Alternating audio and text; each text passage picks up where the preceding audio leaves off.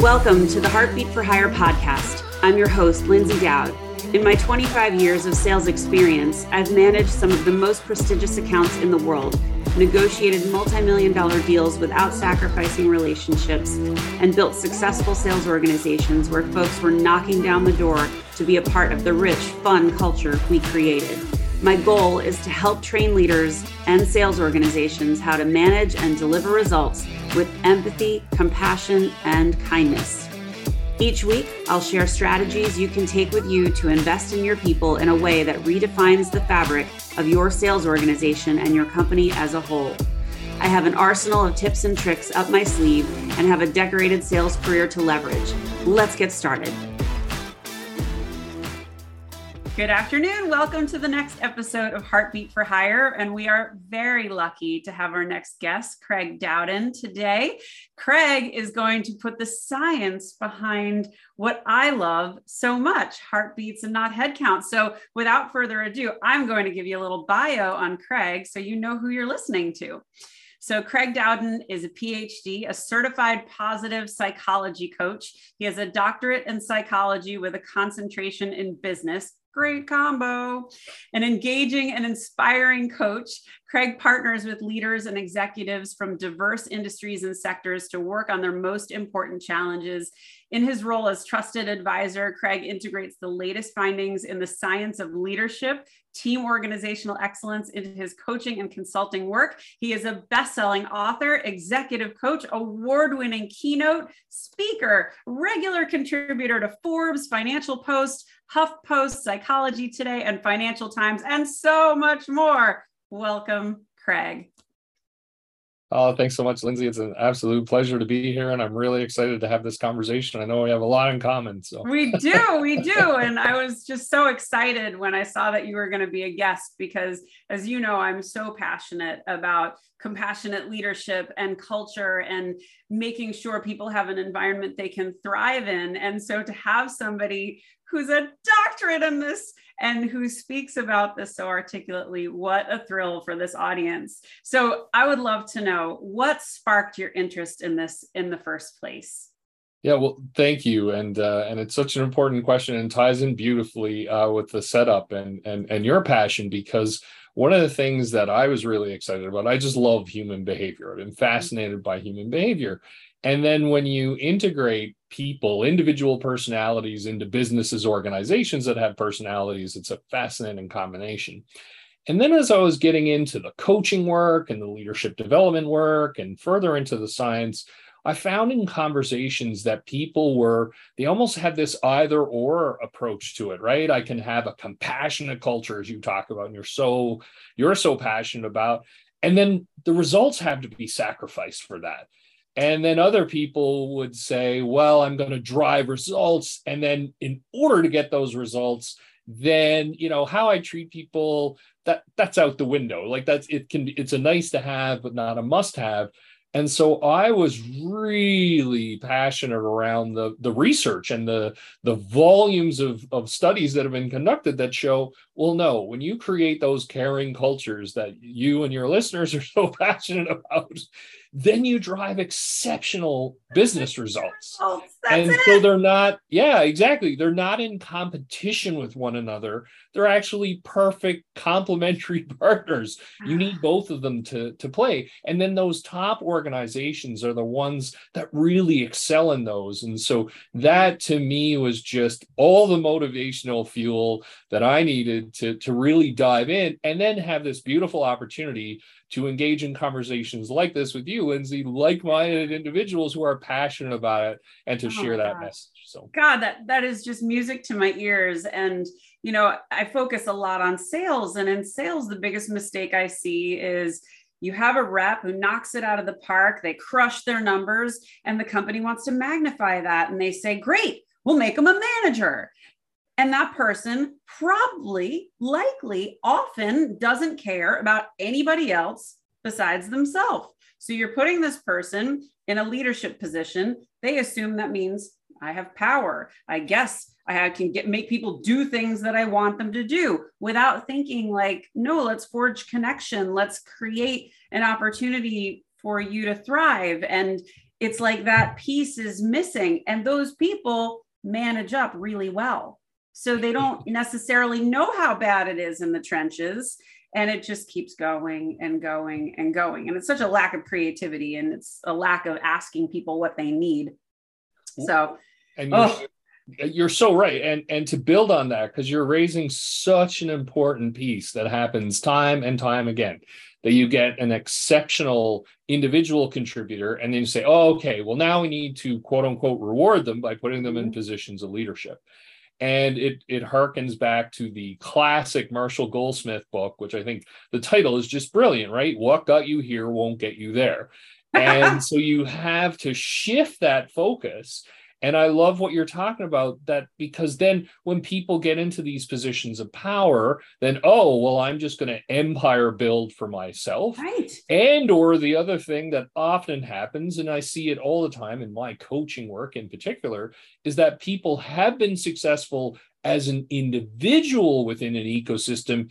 And then they blindly start to say, okay, I need everybody to basically do what I did, remove any kind of creativity, any emotional connection. Mm. And then, in fact, they lose the power of the diversity yes. of the talent, skills, experiences on the team because they are absolutely consumed with, well, I need everybody to be just like me and do it exactly in the same way. Mm-hmm. And so we just you just miss so many opportunities to be successful as a collective. And just because you can be great individually doesn't mean you're going to be a great teammate and most importantly lead a high performing team.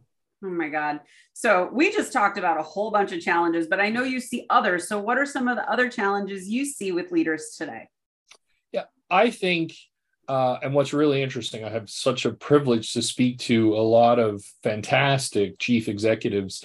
And remember speaking to someone, and, and, and they were saying, we are facing challenges today that just a couple like if we met a couple of years ago recorded this right a couple of years ago things that we would have said could you have imagined what we're going through right now? So no. pre-pandemic versus now in the pandemic as we turn the corner. So leaders today are facing challenges they've never faced before.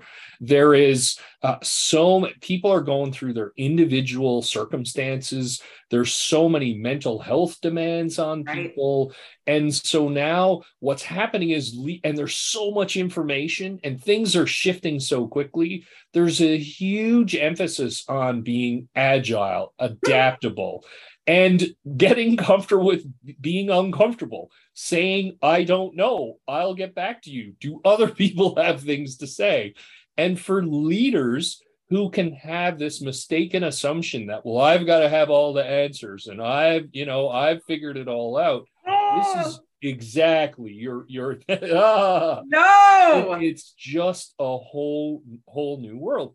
And then to your point which which I love. And again, I'm thrilled that we're, we're here today talking about this because and now what the situation demands and into the future is a compassionate culture and leaders who know how to connect emotionally and fully appreciate the wholeness of each individual human being on their team. And for those that have not done that before, that's incredibly challenging to do, especially in the midst of a global pandemic.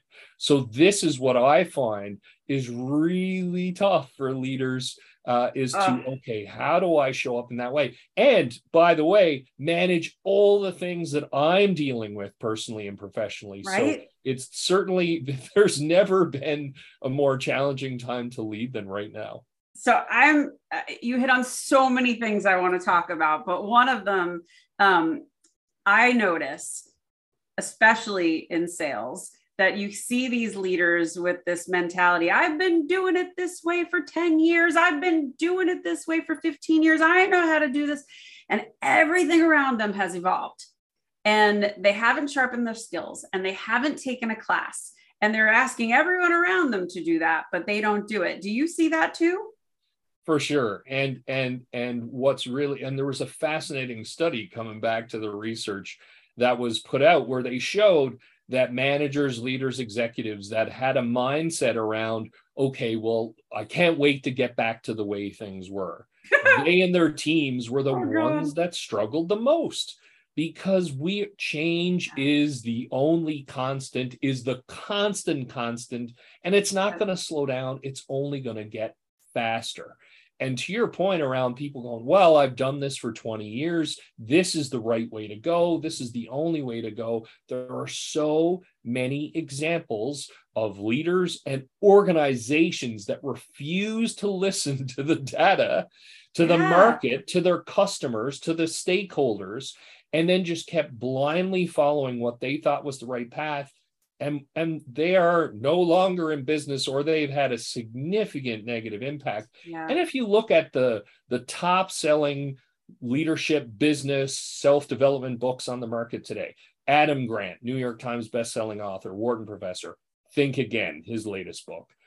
Ed hess i love the title of this book. Humility is the new smart you took right. the words right out of my mouth. I was just going to humility. Oh, That's right. I love this. So it's you know, uh, Ozan Varol, think like a rocket scientist. It's all around continually questioning our thinking and and i love ed hess one of the quotes in his book he said you know the old smart and i had the privilege of speaking with him he said the old smart is the new stupid yeah so it is it, it's just it's so important for us to continue to want to grow and evolve and be flexible in terms so, of how we approach things I want to talk about humility for just a second because sure. I experienced this. I was in a really toxic culture and I had a, a boss who um, didn't trust me, didn't trust the team, didn't believe that I knew what I was doing, and thought my EQ was very strong, but those are soft skills and irrelevant. Anyway, um, one of the things that I did as a result of her critique was I went and asked each of the reps on my team, how can I be the best manager for you? And when you verbalize that, that is a very humbling question. You are admitting you don't have all the answers. And guess what? Nobody does.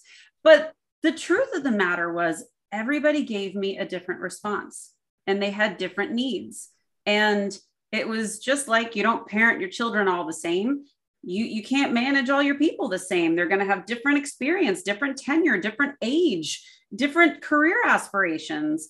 And you have to as a leader be responsible enough to find out what that's all about. And i'm just really intrigued by the fact that you brought up humility. What role does that play for the successful leaders that you see it's absolutely of paramount importance and thank you for sharing your personal experience because it just maps out so beautifully with my own coaching work. And what i love too again back to the to the research right? When you survey employees and say what qualities do you want in your leaders essentially humility is pretty yeah. well at the top of the list because if you're dealing with a narcissistic self-centered boss well guess what? They're going to empire build. It's all about them. Right. and humble leaders shine the light on their team members. they create an engaged environment for them where they can be at their best. They're not threatened by it. They encourage it. The really fascinating and darkly humorous counterbalance is when you ask leaders well what qualities are most important to your success humility is at the bottom. They basically put it at the bottom right. of the list well, because the they're afraid it's going to be weakness. And what I love about what you're sharing and based on your experience, which is so powerful, is when you ask people, hey, how can I serve you better? What are the ways that I can show up and be my best? Well, rather than diminish their respect for you and their confidence in you, it elevates and they actually really want to engage with you and be more involved and they're much more likely to give it their all rather than again if i'm an arrogant person just going well go and do it this way. It's like fine well, part, all right if you want to. The part i didn't share was they immediately turned and said what can i do to help you? How can i make you successful? Because i don't really like how you're being treated. And i didn't expect that at all but it it created this opportunity for trust. And it you know that wouldn't have happened if i didn't i mean it might have happened but asking that question really kind of opened the door wide. And talking about building a compassionate culture right? Like and and a really uh, engaging culture. And yeah. and it's so fascinating. Like what's one word that we hear all the time right? And and and in sales in particular accountability accountability right? We need to drive accountability and then uh, what's fascinating is I remember speaking to Marshall Goldsmith about this. He said, you know, we leaders expect people around them to be accountable, yet when did they demonstrate accountability? for example, when's the last time that you apologized for something, mm. right? And we all make mistakes. We all make missteps. We're human beings. Yeah. When's the last time you asked for feedback? And if we're not leading by example, then how can we possibly expect people on our team to do it? You know, well, it's good for you, not for me. That just isn't the recipe doesn't for work. performance. Performance it doesn't culture. work. Yeah, got to be willing to push the broom. That's right. Everybody. So, okay, so I want to pivot a little bit because you just launched a podcast. So I want I want folks to hear about that cuz you've got words of wisdom that so dovetail so nicely on what I talk about. So tell us about that. Well, thank you. Yes, uh, that's that's wonderful. So the podcast is called "Do Good to Lead Well," and this was that is the title of my first book. Yes. And in the work that I do, and in advance of the launch of my first book, and even uh, with and at the beginning of COVID, um, I have the profound privilege to speak with top CEOs, best-selling authors, and TED mm. speakers, many of whom I mentioned earlier. And so, it, it's such a joy to have conversations like this. Yes. And so, what I wanted to do was open it up to a broader community.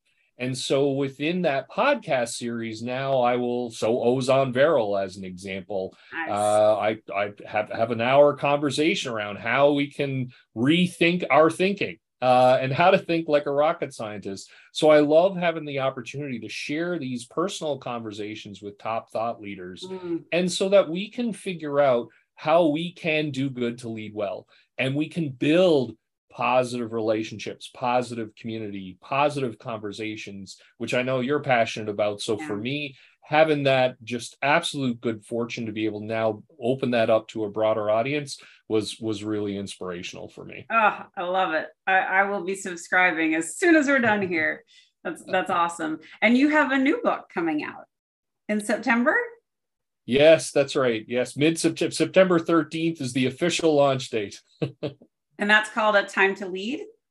Yes, it's called A Time to Lead, uh, Mastering Yourself So You Can Master Your World. And and the first book, Do Good to Lead Well, The Science and Practice of Positive Leadership, I focused on six pillars of positive leadership based on the science. And what I was looking at was, I would say when I describe it, it was kind of like 75% was around how you lead other people. Mm-hmm this book a time to lead is very much around self leadership so mm. great leadership starts with great self leadership and so what i wanted to do in this book is almost take have them as two overlapping venn diagrams. And in this book 75% is all around well how do we lead ourselves? What are the key what are the critical leadership qualities based on the latest science that we need to follow and develop in order to be successful? And then how do you translate those ideas into practice? Because sometimes, and this is a, an absolute valid criticism of the research sometimes, is that, well, it's an interesting idea. There's lots of great data around it. What do I do with that? How do I turn this into day to day practice? So that was for me the primary motivation in this book. Oh, cool. And the subtitle, I want to go back to that. It's mastering your mastering yourself. That's what you say. Master so you can master your world. Yes, it's mastering that- yourself so you can master your world. And and I intentionally broke yourself into two wor- words because yeah. and and even uh, going back and forth, there's people would come back and go, I think you made a mistake here, Craig. Right. and it was really around uh, for a couple of things. Number one was to take a step back. So the more that we can, so Ed Hess, who I mentioned earlier, I love one of his his comments, his quotes is, you know, you are not your ideas. Mm. And so my ideas are out there. They can be debated and talked about and criticized, what have it's not me, it's not my identity. And so, in breaking yourself into two words, it was really around stepping back from ourselves mm. and looking at things with a, a, a, critical lens and, and being mindful, a reflective lens, because sometimes, you know, we can give far better advice to other people than what we can give to ourselves because we're so emotionally so invested in that conversation. And one of my favorite quotes is, you know, take my advice because I won't use it anyways. And uh, that's great. And and this this book is real around let's take a step back and look at ourselves kind of almost like in the third person. And then the second piece was around mastering yourself. And i chose mastering because really and and and this is very much a part of uh, who you are and what you're about and what you're passionate about this is a lifelong process this isn't about hey one day we do this and mm-hmm. it's over it's every single day so i wanted to really focus on the mastery and mastering in particular yeah. because this is every single day getting out practicing it developing it learning shifting and growing mm. it um what you just mentioned it, it harkens back to a conversation I've been having a lot of lately around personal branding. And it, anyone in you know the corporate world does did not get this memo, and they think that they are their job. And so their LinkedIn profile says, I'm vice president of operations, or I am director of business development, or whatever it is. And I had to learn this because I got out of corporate and became an entrepreneur. And I'm like, well, I'm not a title anymore. So who the hell am I? And so, you know, being able to figure out you are a multifaceted, you know, dynamic human. And guess what? That's what people are interested in. They don't just want that one piece. They want the whole package. They want to know what do you like to do in your spare time? What's your favorite food? Do you have a dog? I mean, that's what makes you attractive to people. It makes you human and flawed and people like a good comeback story and someone to root for. So, yeah, pretty you're simple. Absolutely, you're absolutely right. And it's all around, and we all have strengths that we bring to the table, and we all have our own interesting quirks and our own challenges and our own ways of work, looking at the world. And that is awesome. Like bringing all of that together is fantastic. And then to your point, I mean, and in the work that I do with lots of large size organizations, medium size, you can have, as you say, VP of sales. Mm. Okay, so you can have the the tactical, like the details around what that role is. Sure. And then it's a wildly different experience. And then also, depending on who sits in that role within that company, and as you shared, you can have a really horrific environment, right? Mm-hmm. Created, or you can have an amazing peak performance situation. Yes. And that is very much predicated on who the person is. It's not their pedigree. It's not the this. It's who are you? What are you about? What do you mm. value? And how do you want to show up every single day? I mean, I imagine you have heard the the good, the bad, and the ugly of leadership styles. Is there any one person that has kind of captured your attention from a really positive leadership perspective? I mean, I would have to envision, yes, there is a few because of all the research you've done, but anyone that sticks out? Well, I have to say, um, uh, and and and I was so blessed to be able to collaborate with him on my latest book is Alan Mulally, mm. the former CEO of Ford Motor Ford, Company yeah. and, and Boeing Commercial Airplanes. And Alan, I mean, he spent he's had an incredibly storied career, you know, Time Magazine, Person mm. of the Year, all that kind of great stuff, CEO of the Year uh, he engineered a turnaround at Ford where their stock price was a dollar or so when he took over. And then when he left, it was 1837 or some incredible uh, shift. And he did it through, and, and you'll love this, right? It's the working together management system. and everything was around that everyone is valuable. We all have a role to play here. And and I love this. He said, you know, you never make a joke at someone else's expense because no. people go along to get along. So we respect is is a primer is a foundational. You cannot take someone to task. You don't yell at people. You don't talk down to people. We all have an invaluable role to mm. play he applauded when people so he had it a brilliant uh, color coded it was a business plan review. And so people had to show up. So at a sales meeting and say okay here are the green accounts which means all systems go. Here are the yellows where mm-hmm. mm, it's a little off but i think i've got an idea how to turn around. And then the reds being we're just i'm lost here. I don't know how to get them back. They're ghosting me or whatever. Yeah. And what he would do is he would applaud the Reds. And he said, All of us have challenges. So let's get them. And we're all responsible together yeah. to be able it's, to figure this out. It's, it's not on you. Yeah, it's embracing the failure and learning from it. And uh, you know that's such an important opportunity um, I, I think the leaders that kind of berate you over your your foolish blunder you know you're going to beat yourself up enough you don't need somebody else to do it for you. The the right leader is going to say okay well what can we do better? And why didn't that work? And maybe there's another way. So let's take the parts that did and build on that. So yeah i i, I get that. That's and you're so right lyndsay and, and, we're all in this together right? So how do you yeah. build a compassionate culture? Well we're all in this together and and so and we're all going to have some challenges every single one of us. And the faster they get to the table the quicker we can start to dissect them and figure out what we got want to do. And then and then the faster we can get the right people to jump in and start to problem solve well we're all going to succeed. And yeah. so the fact that alan was able to do that into global right i mean boeing i mean pretty well every plane in the sky, Boeing and Ford, massive, right, global uh, uh, auto auto manufacturer. And so the fact that because sometimes in the work that I do, people say, "Oh, well, compassionate cultures or positive leadership."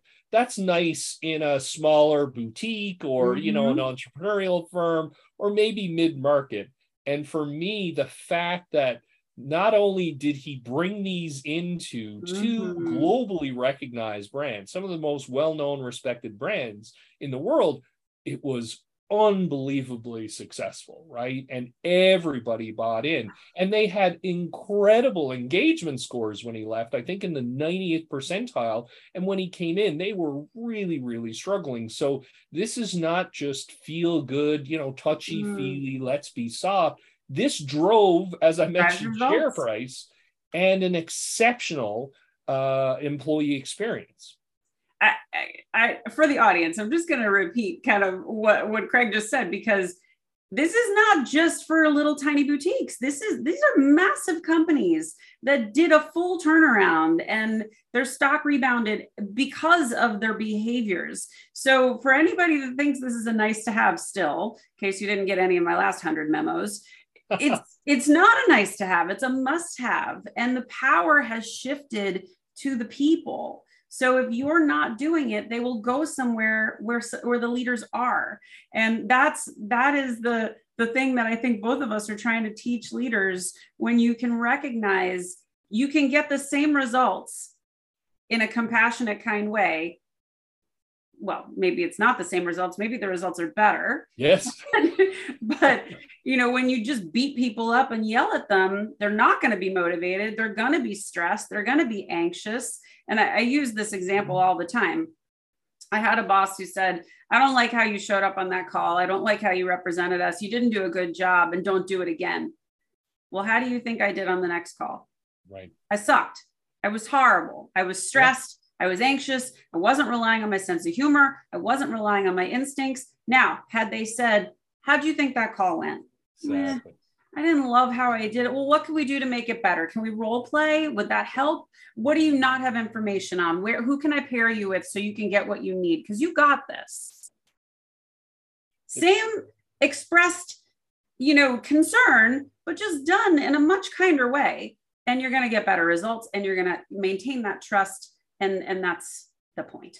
So well, exactly. And then you're inspiring and it's a great example right? It's a it's a beautiful example because if you're just shutting someone down and basically criticizing right out of the gate like then they're just going to want to exit the conversation as quickly as possible feel terrible.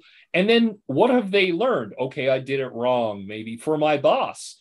And there's no information sharing. And i love you know the questions right how do you feel it went? What could we have done differently? And even if they came back, and this is a fun discussion I have with with leaders and executives I coach, if they said, "Hey, I thought it was the best sales conversation I've ever had," then not to pile on and say, "Well, no, that was terrible." Oh, really? But... Hey, okay, tell me more. What do you think? And then well, if, well, we, yeah. if we have information that we feel like, you know what, this wasn't a great one, then we could throw that into questions, right? Well, how do you think they felt, or what do you think they took out of it when this was discussed?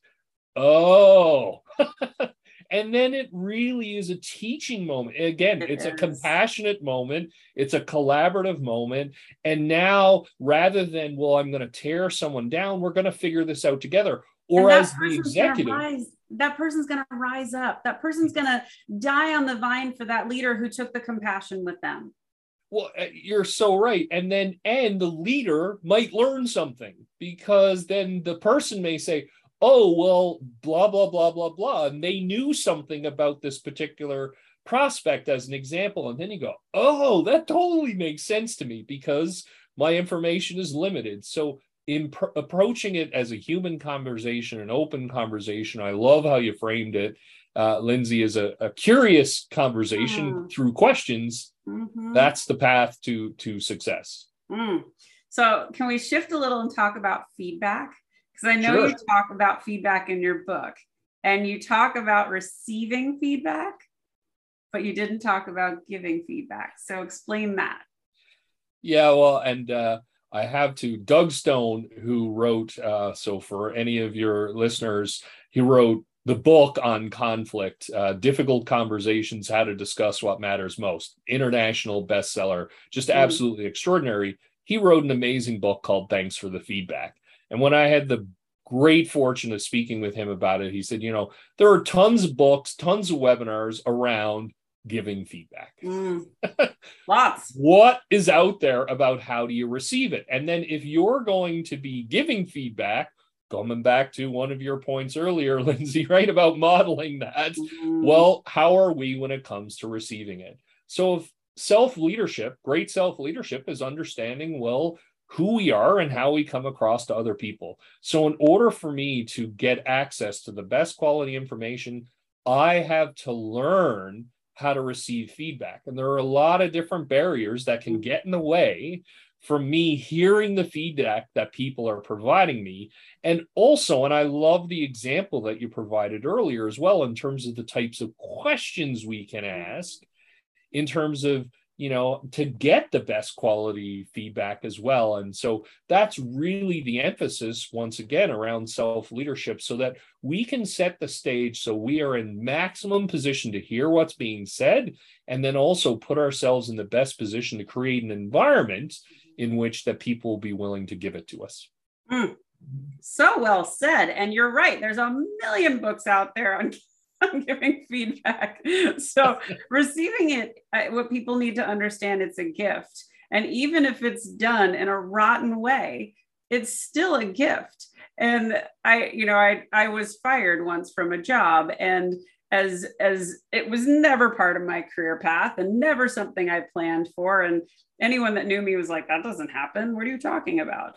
but it was a gift because it set me up for this next chapter of my life. And even if it hurts, take a breath and think about what it is they're trying to say. Maybe their delivery was bad, but there's something in there that you probably need to hear. It's, it's, it's tough. it's such it's such a brilliant point that you're making and ken blanchard famously said you know feedback is the breakfast of champions Mm. and and and one of the things uh, I remember talking to a workshop participant. I think I put this in the book as well, where, where they said, if feedback is the breakfast of champions, why are so few people excited to join us for that meal? so I'm like, that is right. that's so right. Oh and the, and the point you made though, which is so important, is that sometimes or oftentimes we can dismiss the feedback because of how poorly it was delivered. Yep. Yet the you know that we miss now because we just say, oh well, they the delivered it. nugget. Yeah. That's right. There can still be a nugget there. And it's essential not to throw that out because the delivery was poor.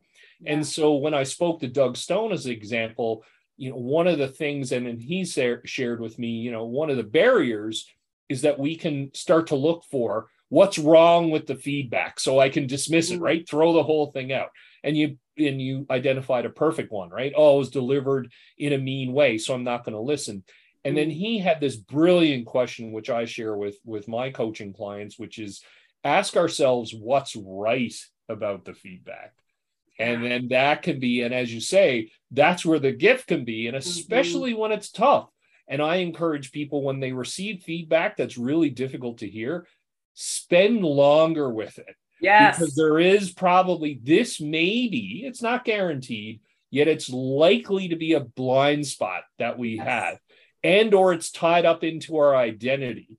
So Mm-hmm. I've had people who you know, uh, someone has said, "Oh, well they're angry about something." Like they come across as angry and they can react really negatively and what's happening is they're so passionate about something Mhm. that it does come across as anger.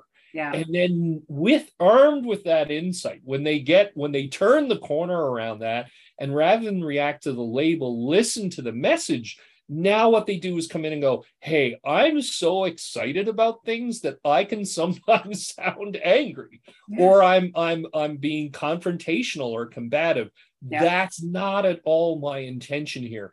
If I show up like that on a one-on-one in, or in a team meeting, raise your hand because this is not back to compassionate environment. Mm-hmm. This is not the environment I want to create. Well- and I need your help because like this you is how I tend to show up. Like you said, taking that time to marinate, like if you have to write the angry email, write it, leave it, don't send it, don't even put an address in the top, get it all out, walk away. Some people say wait 24 hours, at least wait an hour for Pete's sake, but wait, take a breath, and then sit and say, okay, well, why did I get this? And why did it hurt so much? And what would be the real gift is to go back to whoever gave you the feedback and say, I got what you were saying. I didn't love the delivery, but I understand the point behind it. And it hurt to hear it. And I can do better on this. Now, that person that gave you that wretched feedback that hurt so much is going to be like, whoa, that I didn't know I hurt you, number one. But number two, like, amazing that you didn't respond back at me with some like horrible, you know, why are you like this? You know, whatever it is you want to say. But I, I think it's it's such a gift back to the person that gave the feedback because it's a little bit of a mirror for them. Well- and you're so right. And what I love about this, and and it's exciting to me because these are core ideas that I'm passionate about. Is you know this is about mastering our emotions and our Mhm. emotional reaction, right? Yeah. And so taking the time to uh, cool down the emotional temperature around Yeah. that, and and sit with that. And I and the other point that you made, which is so powerful, is that when you go back and follow up, you're absolutely right that it's a great gift to the other person. And here's the other thing, and, and it's one of the key strategies we can use to get high quality feedback. Let people know how we best receive feedback. Because even if you have feedback for me, Lyndsay, if I haven't shared with you, A, that I'm interested in it, and B, the best way for you to tell me, you can sit there and no, you know what? It's too big of a risk. It's I'm not sure and I don't want to, or maybe Craig knows about it. And so this is such a powerful opportunity to be proactive in this, where we can go to people and go, hey, here's I want to get feedback from you. I trust you. You're a Mhm. valued part of my network. And here's the best way for me to receive that information. And so, and hey, would you like feedback from me? and then if so, what's the best way for me to give it to you? Back to being the role model for the environment we want to create. I think there's a, a also a little bit of um, people say they want feedback, but they don't. They only really want the good feedback, and I think that needs to like go by the wayside. If you're saying you want feedback, you want the pluses and the minuses, and you have to be willing to listen and grow. And again, it's a vulnerable position to put yourself in, but if you're surrounding yourself with a bunch of people that say yes all the time, you're not going to grow either. So you want people to challenge you to make you better. You're absolutely right. Otherwise, it becomes an echo chamber. And then, hey, how awesome am I? Am I? And everyone's, yeah, you're awesome. And then we just keep doing the same Yeah. thing over and over growing. and over again. And it's not. We all have challenges. Back to you know Alan's business plan review, right? We have green, yellow, and reds every single day. Mhm. And so, and to pretend otherwise is a recipe for failure. And so now what we want to do is just say, okay, yeah, let's gather that feedback. Where am I? What are, what's a key strength that I bring to the table? What's a key challenge, right? Where can I serve you better? And, and where do I serve you well? And mm-hmm. have a balanced approach to that so I can continue to do the things that are having a positive impact and then make changes, meaningful changes in the gaps that are there. So this was like a beautiful segue into authenticity, which is such a buzzword right now. And everybody's talking about how you got to be authentic, you got to show up, and authenticity is everything. I want your perspective on authenticity because it's I'm hearing it so much right now, it almost feels forced. Like I'm so authentic, like you can trust me. It, you know, it's it's like too much. But I want to hear your perspective. Yeah, Thank you. Yeah, and, and I agree. It's one of those, and and and it's one of those qualities that um, uh, that I that I that I spend a lot of time thinking about. And I think, and and one co- topic of conversation, you know, it's like, well, what if my authentic self is a bit of a jerk? like, what if I'm, you know, if what if I'm really ornery and unfriendly, or I've got this really unhappy look on my face? And so, a couple of things around it, because what's interesting that I find in the space around authentic leadership is in a lot of cases pe- people over index authentic and under index leadership because uh, really what leadership about is about bringing out the best in a group of individuals right yes. it's about moving forward so for me i like to bring balance to the force right so don't forget the leadership side of authentic because if you're not bringing people along well that's not leadership mm-hmm. the other piece that i would say and, and it ties nicely to what we were just talking about is having an honest appraisal about who I am. Yeah. What are the th- and we talked about humility early on, which yeah. I think is a beautiful bridge too, right? What is humility? A lot of times people think it's weakness. No, humility is I have an understanding of the strengths that I bring to the table, and I also have an understanding of the gaps. Mm-hmm. And so, from an authentic leadership perspective, particularly on the, the the challenges. Like again if i tend to be combative or if i tend to be a little you know i have a stoic outlook or i tend to be pretty serious. Well these are wonderful. In the coaching work that i do i'll say hey let people know. All of us have our natural tendencies. So the more that you can empower people and let them know hey just like the example we talked about a few minutes ago i might come across as combative or angry. That's not my intention it's it's a natural style that I have. Please let me know. Everyone goes, you know what? That's awesome. That's great. I you know I I I have my things too. And so the more we can let people into our universe, yeah. the better. And I think the real the real key as well as and and and and I find this also in terms of people go, oh well, you know, that's who I am. This is the other thing. Authenticity, I find the big gap is Deal almost like it. an excuse. Yeah. exactly. Yeah. Be an excuse to be a bully. Well that's just my pro- you know that's who i am. Deal with it. It's not my issue. Again in a leadership position that's not in any position leadership in particular mm-hmm. that's not leadership. That's not leader behavior. Yeah and so me, now what's really critical is how do we show up in a way that's going to drive our our success? Yeah to me it's misusing radical candor. Yes. And and to me I mean, radical candor is not the ability to go be brutally honest to everyone you meet. Radical candor is being able to give feedback in a positive way that teaches someone, you know, I want to give you this feedback because I think it's going to make you better. And I believe in you and I have faith in you. And this is why I'm doing it. And I think this whole leadership style of like, oh, I'm going to be honest. Would you want me to lie to you? yeah. Well, maybe a little and you're so right. I mean, the radical candor, and again, it's a great idea. And then what happens is, is that people take the headline and then mm-hmm. just use it as, oh, okay, well, then I can be a bully. I'm yeah. just being honest. And coming back to, and again, the Alan Mulally, you don't disrespect, never a joke at someone else's expense. No. You don't make a personal attack. You can comment and explore an issue or an idea. Sure. It's not personal. Mm. All right. What do you think the future of leadership looks like? Because we've gone through this pandy and we're talking about how they need to evolve. What's going to happen?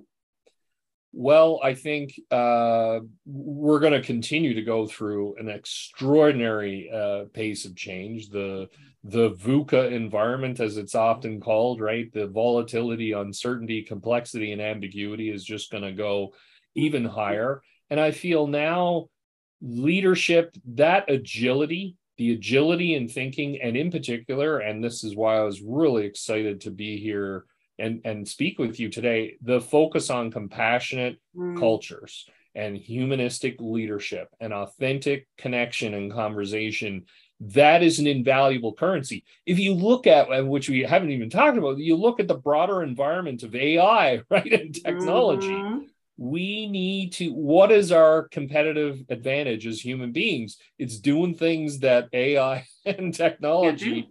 they're behind us and so those quote unquote soft skills are in they are challenging to acquire and they're going to become even more mission critical as we move into the future because mm-hmm. that's going to be where the difference is right mm-hmm. and if and if we're no better if if someone just as well can interact with a computer as they can with a human being right. or it's even worse to interact with a human being we're in a lot of trouble so i feel like that humanistic side of work is going to be that's going to be top of mind and you see it now in the mm-hmm. great resignation you see it in terms of what people are looking for in in work cultures and the type of work that they do this is going to be at the top of the food chain in terms of uh, priorities well, I gotta say, Craig, this is like you're my new my new muse because you're you're putting the science behind everything I know to be true. And this was such validation that we're on the right track we're doing the right thing. And um, as you know i'm fiercely passionate about making this world a better place for people to work. Um, so i love the work that you're doing and i'm so grateful that you were here today. How can people find you? Oh well, thank you, and and I have to say I love this is something that to me is just an absolute privilege and pleasure for me is to be able to connect with like-minded people, and I love how enthusiastic, how passionate you are about positive workplaces and and and positive leadership and compassionate cultures and getting people to think about how we treat one another. So thanks to you to for putting this together and and you know amplifying this conversation because this is really important because you look at the media and everything else sometimes it's where is this? And yeah. so to create this conversation, I, I just absolutely love it. So if people want to connect, uh, my website, craigdowden.com, uh, they can please uh, reach out on LinkedIn, connect with me on LinkedIn say Lyndsay sent you. so Please do. That would be awesome. Yeah, yeah. I'd be happy and uh, and and they're uh, absolute uh, the best ways uh, to connect. Subscribe to the podcast. It's on Spotify and Amazon and Google and all of those Apples. So please all check out the Do Good to Lead Well podcast. And uh, this has just been an absolute pleasure for me. Oh, likewise, my friend. I, this is the beginning of a long friendship. So thank you so much, everyone, for listening, and stay tuned for another episode of Heartbeat for Hire. Thanks, everybody.